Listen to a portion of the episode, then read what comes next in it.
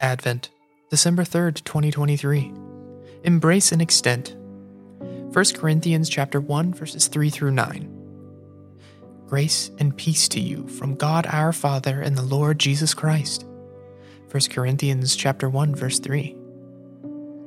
In the letter to the Corinthians, like in other letters, Paul begins with thankfulness and encouragement for the community, reminding them of the grace and peace they have in Jesus. As we begin the Advent season, we begin with hope. Hope is a forward concept, looking to the future with encouragement for the future, and sustaining us in the present. Let us remember what we have been given and what Advent points to the reminder of the birth of Jesus and a renewed grace and hope that was born with him. Our grace is our hope. Grace for today and every day after grace that brings hope of the love that changes lives through Jesus Christ. Grace and peace to you. And during this time of Advent, I would add joy, hope, and love.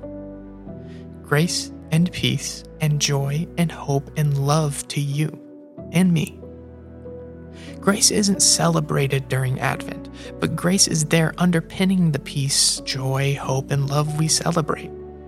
These are the actions that are the focus of Advent while we wait for the birth of Jesus. Grace is the foundation. Grace that points us to Christ and spurs our need for peace and love, joy and hope. I don't know about you, but I need more of all of these in my life during Advent and every day of my life.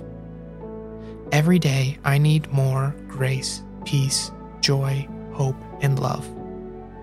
This Advent, may we embrace for ourselves and extend to others the grace, hope, love, joy, and peace that God has intended for us. Melissa Pierce, Assistant Vice President of Advancement.